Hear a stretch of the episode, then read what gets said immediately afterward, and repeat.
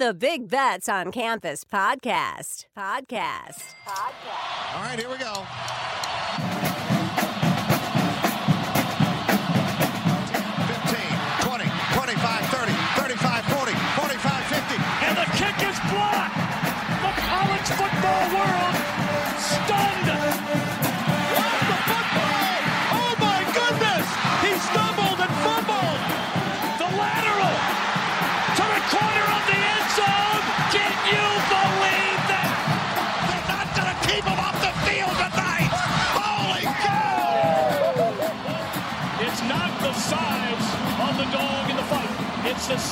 The fight in the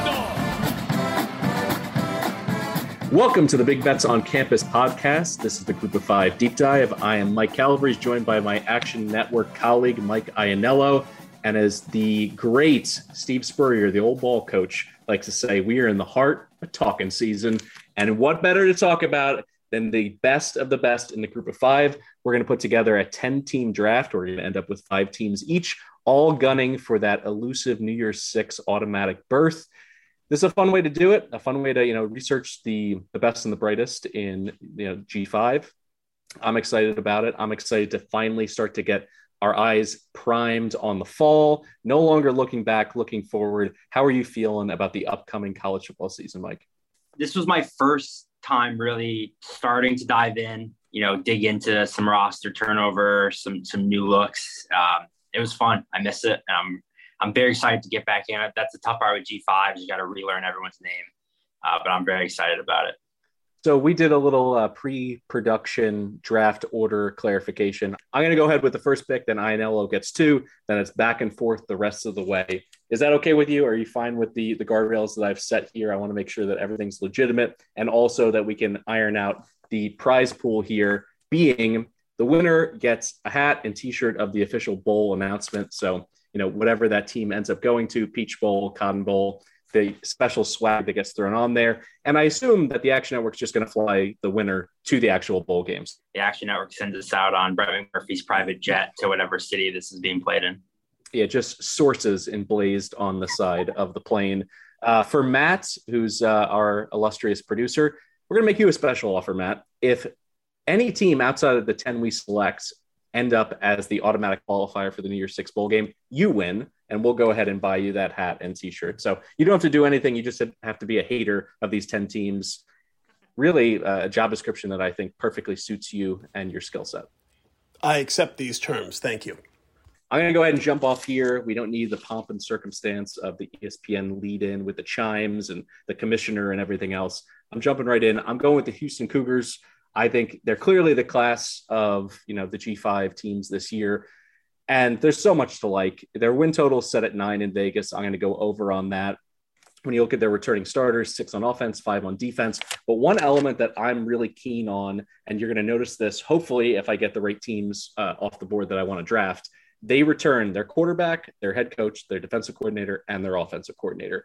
And as it relates to you know the teams at the G5 level, oftentimes there's musical chairs in those spots. If you if you achieve a lot of success, either as a coordinator or as a head coach, you get plucked. You get to have that stepping stone opportunity to move up to a bigger job. But they were able to hold on to everybody, specifically Doug Belk, the million dollar man, the highest paid coordinator, defense coordinator in the group of five. I love the guy. He's a Broyles Award semifinalist last year. He created an attacking defense. Their front line referred to themselves as Sack Avenue. They had 45 sacks as a defense, six nationally tied first in G5 with Western Michigan. Derek Parish and D'Anthony Jones, who first himself as the CEO of Sack Avenue, he's back. I love what they have there. And then on offense, it's pretty simple. As I mentioned, Clayton Tune returning, and he gets his best playmaker back in um, in Tank Dell. Tank Dell blew up last year, an incredible performance down the stretch, ends with 90 receptions. But in terms of where is his ceiling when you know the lights are brightest against Cincinnati and Auburn in their final two games, 19 receptions, over 300 yards, and a touchdown. I love what he brings to the table. Their entire secondary as well, another element that I really like. All juniors or seniors. And this is something I'm going to come to a lot in terms of the methodology behind my picks. You got to look at schedule. They open with UTSA, Texas Tech, and Kansas. They also avoid Central Florida and Cincinnati during the regular season. I think that's a recipe for an 11 1 season. And honestly, unless something crazy happens in the other conferences, I do believe that as long as they don't have a really bad loss, as a one loss AAC champion, I think they're going to get the green light to go ahead and snag that New Year's Six Bowl. I assume that Houston was the, on top of your board as well. Do you like the pick? Is there anything to nitpick? Did I miss anything? Yeah, I like Houston. You know, we, we kind of got onto them about halfway through last season and, and rode them right to the AAC championship. Um, but I do think it's a little disrespectful that you're not going to go. That the, the first pick has to be the team that's been there two straight years. So I'm going. If you're going to leave for me, I'll go with the team that beat Houston in the conference championship. I'll go with Cincinnati. Two straight New Year's Six bowls. They haven't lost a regular season game in two years. And yes, they have had a lot of turnover. I know you talked about that with why you like Houston. Cincinnati loses Desmond Ridder. They lose Jerome Ford. They lose Alec Pierce. They lose Sauce Gardner. They lose Coby Bryant. But they still have Luke Fickell. And I think no one would argue he's the best G5 coach in the country. He's probably one of the top, what, five, seven, certainly top 10 coaches, period, in the country. So I'll ride with Luke Fickell and the Bearcats again. To replace Desmond Ridder, they have a new quarterback, but he's not really a new quarterback. They bring in Ben Bryant, who started at Cincinnati, It was there for three years in the system, knows the system, transferred to East, Eastern Michigan to get a little playing time, threw for over 3,000 yards, 14 touchdowns, led the MAC in completion percentage. They return, they, like I said, they lost Alec Pierce, but they bring back Tyler Scott and Tre Tucker, who were second and third in the team in receiving. The entire offensive line is back. Um, and yeah, I know some of, you know, they lose those big names, but the nice thing about the G5 is like, who cares? Because you didn't know who any of those guys were until they were starters and got playing time and were great. Cincinnati has stacked the best recruiting class in the G5 for three straight years. They bring in some Power Five guys. They brought in Ivan Pace from, oh, he's not Power Five guy, but they brought in Ivan Pace from Miami, uh, Ohio. He led the MAC in tackles. He finished seventh for tackles for loss. He was 10th in the entire country in tackles. He's going to be huge to help shore, uh, shore up some of those losses on defense. Their win total is also nine, and they do have a pretty reasonable schedule. The other thing I like about Cincinnati is you assume they'll start the season as the highest G5 team, just out of respect. Maybe Houston gets it, but I think Cincinnati has earned the right to at least start the year as the highest G5 team in the polls. So they're going to have that advantage already. They start the year at Arkansas. Obviously, that is a tough game, and that is pretty much going to make or break how this falls. Um, but even if they do slip up to Arkansas, they have plenty of time to build it back up. They're home against Kennesaw State the following week. Then they play Miami, Ohio. And then they play Indiana, which is a good, like, you know, Power Five, Big Ten team that they're probably going to beat. Um, they go to SMU and, and UCF back to back weeks in the end of October. So that's kind of a little scary. But I think if they get past Arkansas, they could very well be undefeated again. And even if they fall Arkansas, they should have plenty of leeway to kind of build themselves back up. Collin Wilson has them 24th in his power ratings, the highest of any G5 team. He has Houston 32nd. S&P Plus has them 11th. Um, so I just I like the Cincinnati team. I think they've earned the respect to be the presumed favorite to be there again. I think everything you said makes sense, but I think the the bigger picture, and this happens every year in the preseason poll, there's teams that are higher than they should be based on respect. I think they've earned it, but the fact of the matter is, their brand has been their defense, and they only returned four starters. A ton of super high end talent is out the door. The Thorpe Award winner, you know, that doesn't even include Sauce Gardner. Like the fact of the matter is, I think they're going to get steamrolled in Fayetteville by an Arkansas team that is on the precipice of becoming a top 15 team if everything breaks right for them this season. And I think there's no overlooking a Cincinnati team. That this isn't three years ago when they could sneak up on somebody. They have a big target on their back in this particular game. And what I think is actually a problem that uh, you know big picture may not be a problem, but certainly in September is they may have a quarterback controversy between Prater and and uh, Ben Bryant. Both of them are capable. Prater is, you know, the highest rated quarterback I think they've ever recruited in school history. So yeah. there's a chance that that lingers into fall camp. Um, I just think there's an opportunity for them potentially to get pushed around in that opener and lose a little bit of that swagger and confidence that they've clearly played with for multiple years in the AAC. So I'm glad that you took them because honestly, if they were still on the board, I have to take them with my next pick. But you get back to back here. Are you double dipping in the AAC or are you going elsewhere? I'm double dipping in the American. I'm going with former national champion UCF. Um, and by the way, there's a reason the top three picks off the board are American teams because in eight years in this current format, the AAC has been the G5 representative six times. Mountain West once, the MAC once, Conference USA and some have never made it. And only two teams have made the New Year's Six Bowl more than once Cincinnati and UCF. I have them both.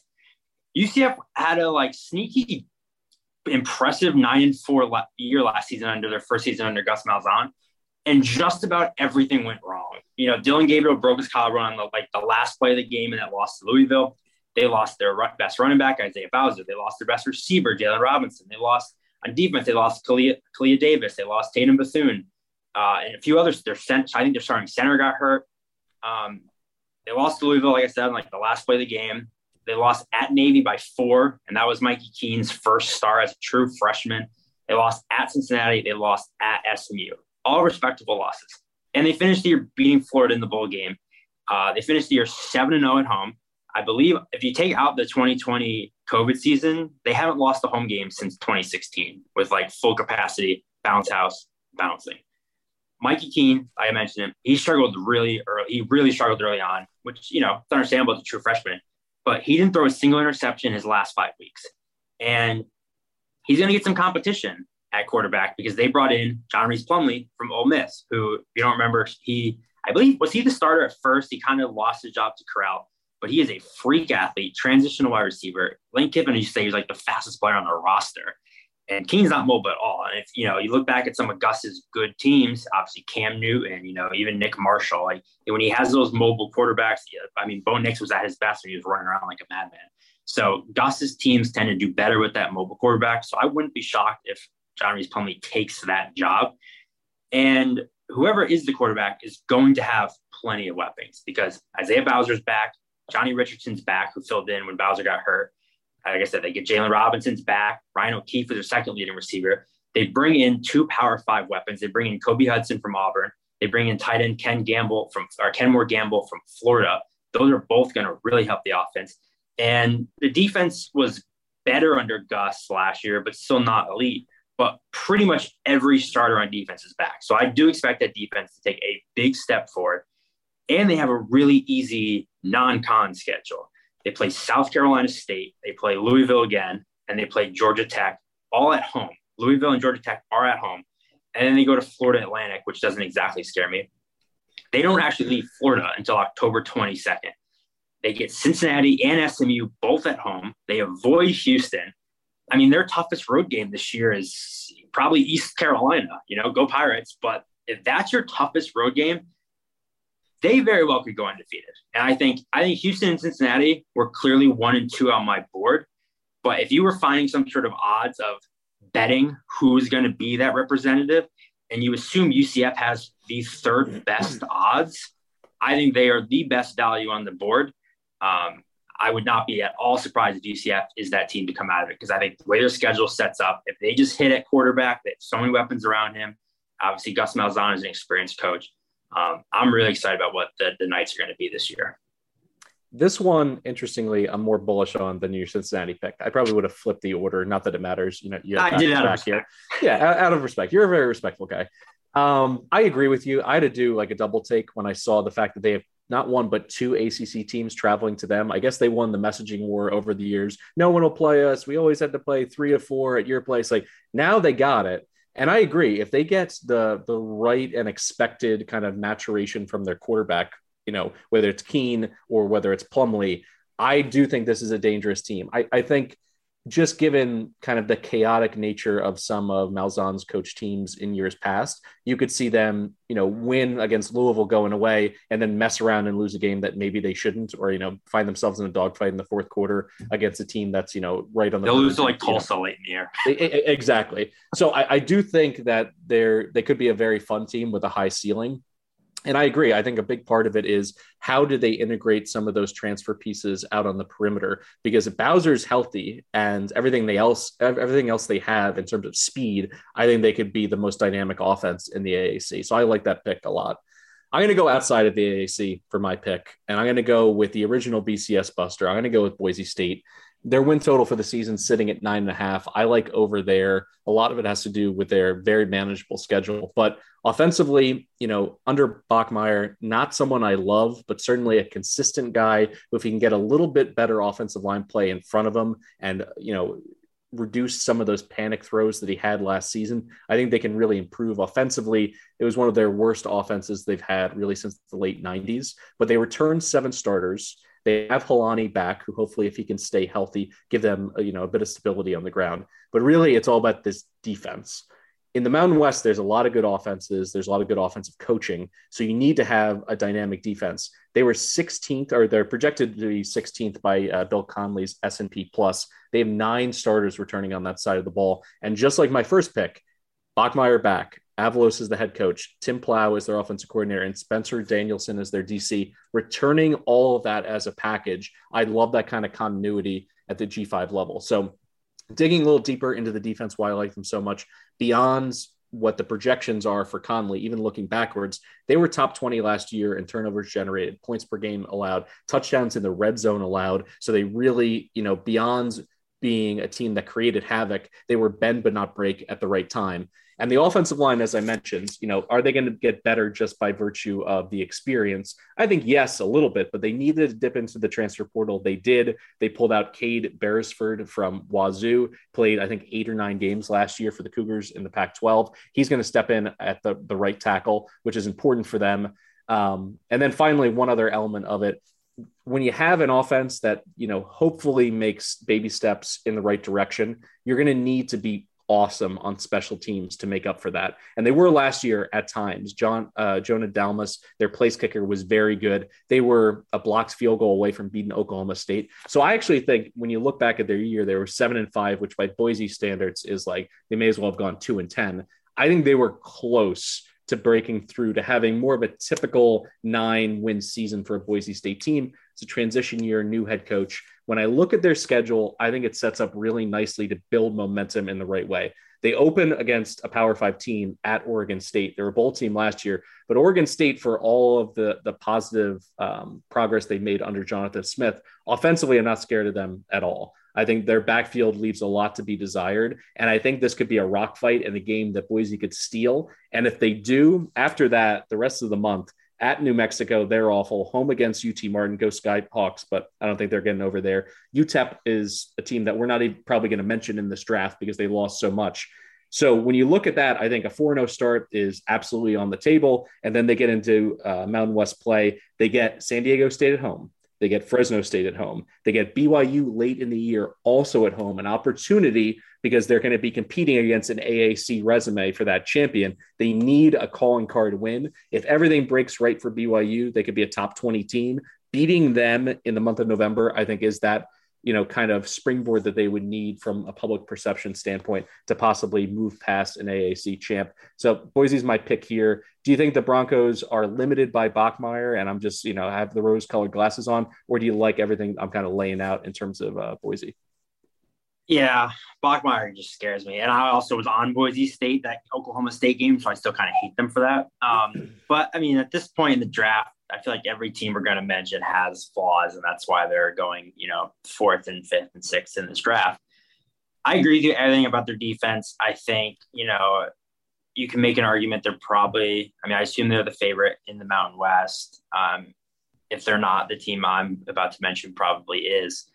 Um, but yeah, Bachmeier just, he scares me. And a lot of times, just watching them last year, their offense just t- seemed to be thrown up to Shakir and let him go make it sick catch and make a play. So I would nervous about them. So I'm going to take the quarterback I do trust. Jake Haener's season in full effect. The Fresno State Bulldogs. We love them. Everyone loves them. Jake Haener is back. Threw for 4,000 yards last year, 33 touchdowns, nine interceptions looked like he was battling injuries pretty much the whole year. It's like his hip, his shoulder, everything was seen wrong. I, I, heard he also has whiplash because he went in the portal and he was going to Washington and now he's back at Fresno. You know, any any ill feelings in that locker room for no? That like, makes I'm... me more confident because he dipped his toe. He was flirting with Washington and his old boo, Kalen DeBoer, and then he said, "No, no, no, I'm going to move on to bigger and brighter things." And he decided to stay at Fresno State because Jeff Tedford's coming back after he used to be the Bulldogs coach. He resigned in 2019 because of health reasons, but he is back better than ever. Probably has new perspective on life. You know, he's just he's just thankful to be alive at this point. So, I mean, the boys are going to play for him. Jay Haener, I don't even know if it was that serious. I'm just I don't know the actual health reasons are. Um, but Haener wanted to play for him, and Haener wanted to come back to play for Tedford. He said that. In his three years at Fresno State, he led them to the conference title game twice. So, and not only is Haener back, but his top receivers back, who we love, Jalen Cropper. He was second in the conference with 11 touchdowns, third with 85 catches. Josh Kelly's also back. Zane Pope is also back. All of his weapons are back. And the only person he lost was Ronnie Rivers, who drove the, both of us nuts last year because he was so talented and didn't do anything all season. Eventually, he basically lost his job to Jordan Mims, who is back. Jordan Mims finished the year with 5.6 yards per carry. He had more touchdowns than Ronnie Rivers. So is Rivers even that big of a loss? He really wasn't a factor most of the season to the, you know, angerment of the two of us who bet on them all the time. Now, Fresno State's defense was sick last year. They were kind of the biggest story, especially with Haener in, uh, having his injuries. They do lose a couple key pieces, especially up front. But all Mountain West safety Evan Williams is back. And Williams is the heart and soul of that defense. Led the team in tackles, led the team in, in interceptions. He is just a missile all over the field. So I'm not super worried about the defense. I think Evan Williams will kind of stabilize it, and he is that safety net on that team. Nothing gets past him. We talked about at this point in the draft, everyone has you, you have the uh, for Boise it was it was the quarterback. For Fresno it's the schedule. They go to U, uh, USC week three, and sure we don't know what USC is exactly going to be, but we assume they'll be a little bit better with Caleb Williams. That defense is still a nightmare, so Haener probably torches them. But can he go toe to toe with Caleb Williams?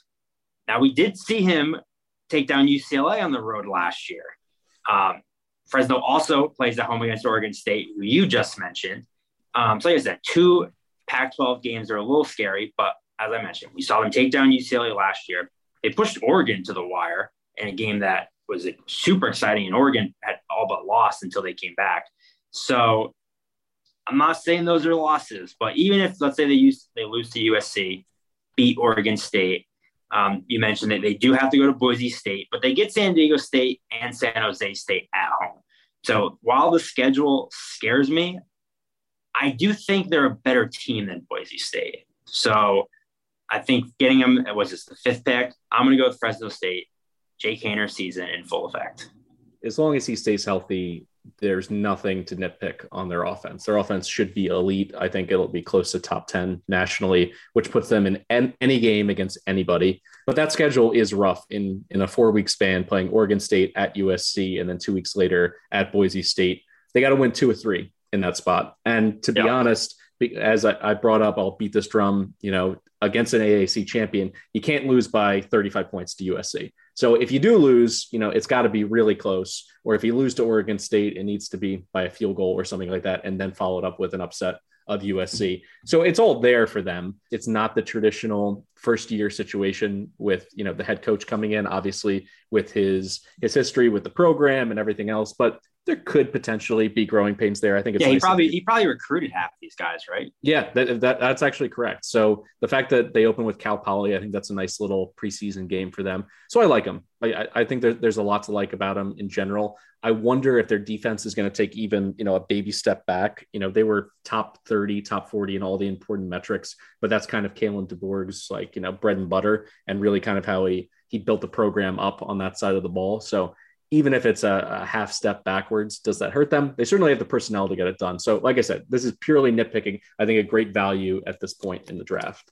Speaking of value, I am so happy. Meet me. UTSA oh. Ah. is still on the board with this pick. Meet me. Their win total set at eight and a half. You can get it at some books at plus 130 on the over. I'm going to go ahead and, and hammer that as soon as we get off this call. S&P Plus has them at the 32nd ranked offense in the country. That's blasphemy. This offense is going to be a lot better. They got eight returning starters. I'll get to them in a minute. Defensively, this is where they either sink or swim. I don't know if Roadrunners can swim. I don't. I don't think they can fly either. I, I'm not exactly sure why they're a bird if they can't do either. But they're projected to be 89th nationally according to Bill Connelly's S&P Plus projections. They only have five starters back on that side of the ball. But let's talk offense. Frank Harris, fantastic. Took a huge leap forward last year as a passer. Zakhari Franklin, Josh Cephus, plus four returning starters on the offensive line for a team that scored 37 points per game, 11th nationally last year. But last preseason, we introduced the world to Bailey Zappe. I'd like to take this opportunity to introduce Ty Edwards. This is the Ty Edwards Appreciation Show because he is replacing Sincere McCormick, a bell cow if there ever was one. I think he had 298 carries last year. This kid is ready to take over in that spot. JUCO All American. He was the MVP of the JUCO National Championship game. He's 6'3, 230 pounds. Out of high school, before he went the JUCO route, he had offers from Alabama and Oregon and a host of other major power programs.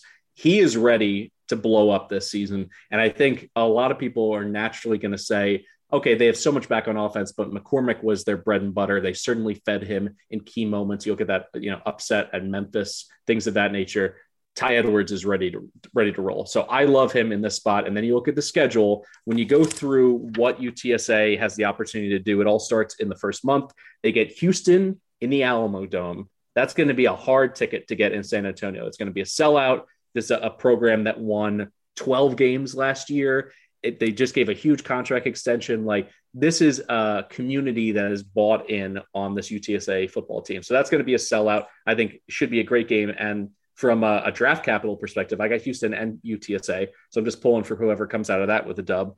Then they go to Army, which can be a tricky game, particularly with you know a short week to prepare. But if they're able to escape there, then they get Texas, and it's on the 40 acres. I know their fans are going to travel for a game like that because it's an opportunity finally to play on the biggest stage in the state of Texas. The Longhorns the week before they play Alabama. So if there was ever a letdown opportunity, either they get their butts kicked and they feel like they're not back, or somehow by the grace of God they upset Nick Saban. I, I that would be the ideal scenario for me. I think we saw it last year when UCLA upset LSU. And the very next week, we were on the podcast talking about Fresno State taking out UCLA in the Rose Bowl.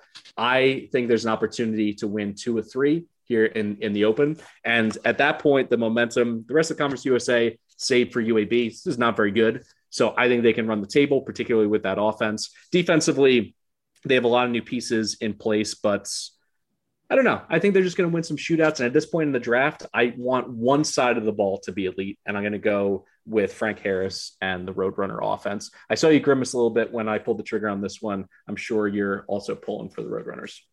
Yeah, you know we love meat meat here, um, so I'm not going to say a bad word about. That. Side note: I think there's a chance that. Do you think Texas starts Hudson Card, feeds him to Alabama, and then the UTSA game is the Quinn Ewers debut? I, I wouldn't be shocked. You don't want to wreck the kid's confidence in his second career game. So if you start Card, assume he gets thrown in the wood chipper against Bama, and then UTSA is that you let Quinn Ewers debut. To be honest, with the just incredible offensive weaponry that Texas has. I think if Ewers or Card play well, that it's going to be a game against Alabama. I'm not going to say that they're going to win, but I, I I think it's unlikely that either one of them are going to get chewed up and spit out by the Alabama defense. I, don't lose, but at least like they'll put up 45 and just lose 70 to 45 there's so many more questions on that side of the ball for the Longhorns. Not that this needs to turn into a, a UT Burn Orange podcast, but I do think there's so much to like on the perimeter for Texas. If they can get B plus quarterback play, I think they can score 28, 31 points on Bama. And then, then it becomes a question of do you get any breaks? Do you fall on a fumble? Does, you know, Bryce Young gets shaken up and miss a drive or something like that? There's all kinds of hypotheticals to stay within two touchdowns in that game. Yeah, it would help you know, obviously it, would help the Roadrunners if you're getting, uh, you know, a Ewers debut in that game. I hate this pick, but I'm doing it anyway. Uh, we talked about it. Conference USA and Sun Belt have never sent a team to the uh, New Year's Six Bowl. So let's go with kind of a mix of both. I'm taking Marshall. Marshall, who went just seven and six last year in the first season under Charles Huff, go Penn State. Well, now Marshall's in the Sun Belt you know, you know the Sun Belt, Mike. You, you remember the Sun Belt? You know, with, with Marshall. I'm familiar. I, I, got love for the Sun Belt. Marshall, Old Dominion, Southern Miss, James Madison. You know that Sun Belt. Uh, yeah, they are in the new look Sun Belt. So who knows what they expect out of that conference this year? Marshall was a weird team last year, where you know four of their six losses were by a touchdown or less, and their stud fr- as a freshman, quarterback, Grant Wells, transferred to Virginia Tech. Is that a bad thing? Because anyone who bet on Marshall last year probably absolutely despises Grant Wells because he was so good. He had a cannon arm. He was so talented and was so bad at so many times. You know, his freshman year, 18 touchdowns, nine picks, kind of lit the world on fire as a true freshman. Well, last year he threw 16 touchdowns and 13 picks, and he was so infuriating to watch. In comes Henry Colombi from Texas Tech. He was their leading passer last year, despite only starting five games. His leading receiver, Corey Gammage, is back, and he was huge for that offense. But the star of the show, Rasheen Ali, all conference USA running back, Rasheen Ali, finished 10th in the country, 1,400 yards rushing. He led the nation, the entire country, with 23 rushing touchdowns. He scored at least two touchdowns in eight games last, last season. He is a monster. I don't care who's quarterback. Give him the ball 30 times a game and get the hell out of his way. On defense, again, kind of a weird team because they were really good at getting in the backfield. They were really good at creating pressure, and they got torched against the run. Well, Charles Huff has tried to solve this problem. They went into the transfer portal and just give me all the beef. Quentin Williams from Miami, Isaiah Gibson from Kentucky, Anthony Watts from Purdue, three defensive linemen from the Power Five level, all over 300 pounds. Just give me that beef up front.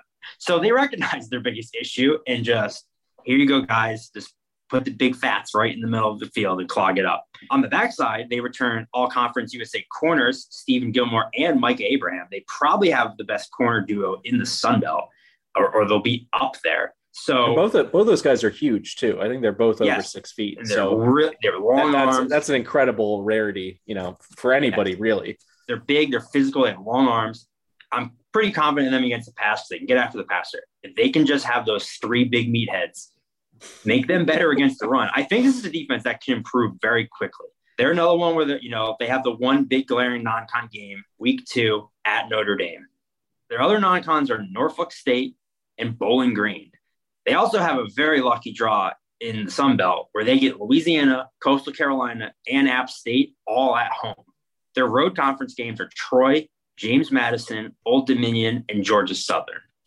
So if they win their home games, and sure, they probably lose Notre Dame, I'm sure they'll, you know, it's not un, un, unheard of that they could be 11 and 1. If, if that defense takes a big step back, and Colombi can do enough to basically carry the offense while Rasheen Ali does his thing. I wouldn't be shocked if Marshall makes a little statement in the Fun Belt. I'm going to be honest with you. I kind of see it. I mean, this is a Notre Dame team that messed around with Toledo and probably should have lost in September. They don't know who their quarterback year. is. They don't know who their quarterback is. I, I, th- I'm very bullish on uh, Freeman, Marcus Freeman, long term. I think he's going to recruit to the next level. He's going to break through that glass ceiling for Notre Dame recruiting and get them top 10 classes and potentially, you know, have them not only on the college football playoff stage, but competing in those games. But I don't necessarily see it in September. And I think you saw it a little bit in the bowl game. They seemed uh, overwhelmed to a certain degree. I don't know. you do have to squint, and you oh, have Marcus to... Freeman is such a good recruiter. He's about to steal Lloyd Carr's grandson from Michigan. You know the balls yeah. it takes to do that. Yeah, he's um he's an elite mix of you know a charismatic guy, a, a great family guy, in addition to all of the work that he actually did, where he's not just one of those rising star recruiters. You know, being the architect of that Cincinnati defense, I think gives him credibility right away. He talks the talk, he understands it. Um, and probably his best job qualification is he's not Brian Kelly. The guy was an ass. So I mean, he was he was a jerk who won a ton of games. But when you come in and you get a little bit of a leeway in your first full year, and you're not a monster, and you're personable, and the alumni like you, you can start to build up positive momentum at Notre Dame. Now that being said, there's a very short leash there. You, you got to win. But I do think right now everything is pointing, you know, green arrows up for the program.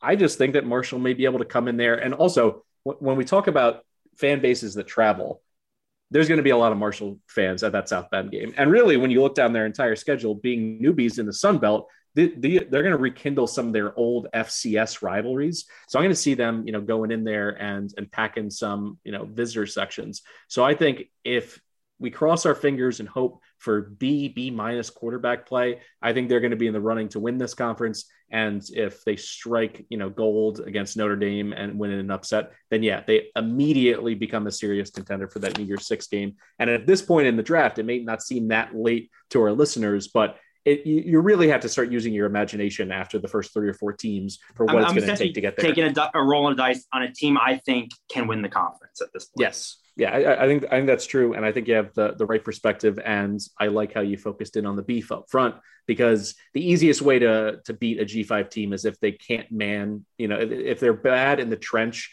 and they don't have the horses down there, you can just hand the ball off and run for 200 yards. And I think it, it makes it so much more difficult to to score an upset.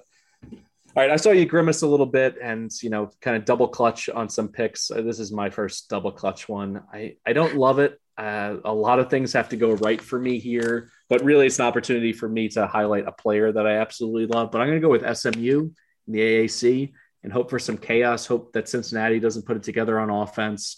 That Gus Malzahn, Gus Malzahn's up some games for UCF, and that Houston. I don't know. Dana Holgorsen still scares me a little bit as the captain of the ship, and you know, Clayton uh, Tune last year and their opener through four picks. So maybe has another game like that. Does it open the window or door a crack, whatever the analogy that uh, you like to choose here for SMU? I don't know. I'm looking at it like this. Bill Connelly's numbers still love them offensively. He's got them 14th in their projections nationally. That's an elite offense. Their defense is just regular bad, not extremely bad, not a defense that's going to give up 50 points per game. They has them at 71st, only three returning starters there, and a new head coach. Rhett Lashlee finally gets a head coaching job after doing some fine work with the Miami offenses in the last two years. Offensively, in terms of their weapons, they lost a lot. They lost some to the portal, they lost some to graduation. Rashee Rice is now the new alpha dog. But what I like, even though that defense I mentioned, bad on paper, don't have a whole lot to get excited about, but they do have 10 potential starters who are seniors. So in terms of like what they can handle in terms of a new system complexity, maybe they're able to roll with the punches there. But really, I think this offense needs to carry the load, and they can't do it unless they have one of those Ulysses Bentley type players, someone who can hit the home run. This program was number one in the G5 in terms of the transfer portal. They got 11 transfers from the Power Five level the number one guy that they got, who I would argue is the number one transfer uh, impact player in the entire country, is Camar Wheaton from Alabama. Five star kid, track star speed at 5'11, 190. I just went in and watched his high school highlight tape. It's just silly. Every time he bounces it to the outside, it's a touchdown. So when I balance that potential, you know, if he's as good as he is on tape, and I understand it's high school, but there's a reason that he was at Alabama last fall and he had a meniscus tear and he ends up leaving because of what they did in the portal and he wants to play right away.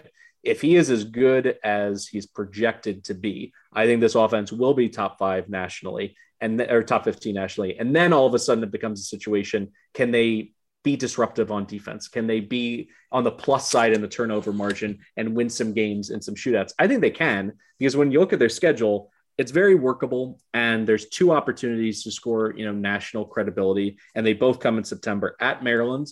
I mean you don't have to stretch your imagination to see a shootout against you know two brother there. there. Yeah and then tcu but at home and tcu's in a rebuild. So i don't know i, I like that. I, I think their schedule in aac is more difficult. So i think there's an opportunity as they've done in really the last five or six years. They start hot and then they fade. I think there's an opportunity for them to start start hot here. As you can tell, I'm not enamored with this pick, but I do think there's a chance for their offense to be special. So I'll go with the ponies. Yeah, I like it. We saw them start hot last year, then they kind of faded faded down the stretch. Um, that was they were definitely on my on my big board. Um, all right, for my last pick, I'm going to go with. We've already taken two Mountain West teams and we have yet to take either of the two teams that played for the Mountain West Championship last year. So I'm going to go with the loser of that game. I'm going to take Air Force. I think Air Force very sneakily put together a 10 win season last year. No one really talked about them. It was their second 10 win season in the last three years. Uh, they won the Mountain Division, earned a berth in the Mountain West Championship before they lost to Utah State. Uh, like I said, 10 and 3, all three games they lost by seven points or less, including an overtime loss to Army. Air Force did what Air Force does. They led the country with 327 rushing yards per game, thanks to the two head monster of Zeke Daniels and running back Brad Roberts. They combined for over 2,000 yards, 24 touchdowns combined. Both of them are back. So this offense is not going to miss a beat. The nice thing about you know a service academy is you really only need two players, so you don't have to worry about who's on who's playing receiver. Who cares? Um, although that is something that kind of did help the Falcons last year is they actually were sneaky decent at throwing the ball. You know, Daniels averaged nearly 100 yards per game, seven touchdowns. His 11.4 yards per attempt was second in the country. So he completed passes when he needed to, which is very, very big for, you know, a service academy to be able to catch teams off guard and pick up, you know, long third downs. Four of the five offensive line starters are back. Eight of their 11 defensive starters are back you know, they do have to replace some key guys. Jordan Jackson and Trey Bugs are big losses, especially Bugs. Um, but what's nice about service academies is maybe more than any other team is like, who cares? They're going to just throw in another guy. He's probably 26 already. He's been at service academy for five years. They just plug in guys you've never heard of, and they're just fine. So I, I think for me, service academies returning production is like the least important of any school.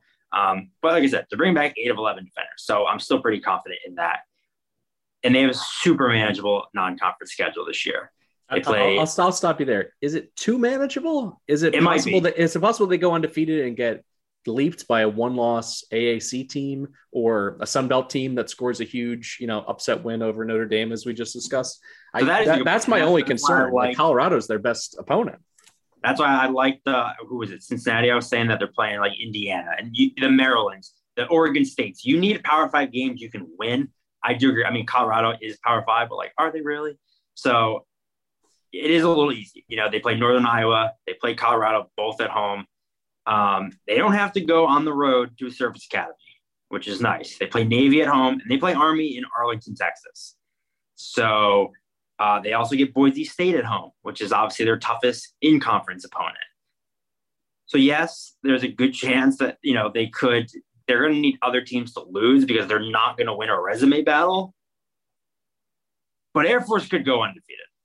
So to take a team that could go 12 and 0, 11 and 1, like almost seems like like 10 and 3 again seems like the worst case scenario, doesn't it?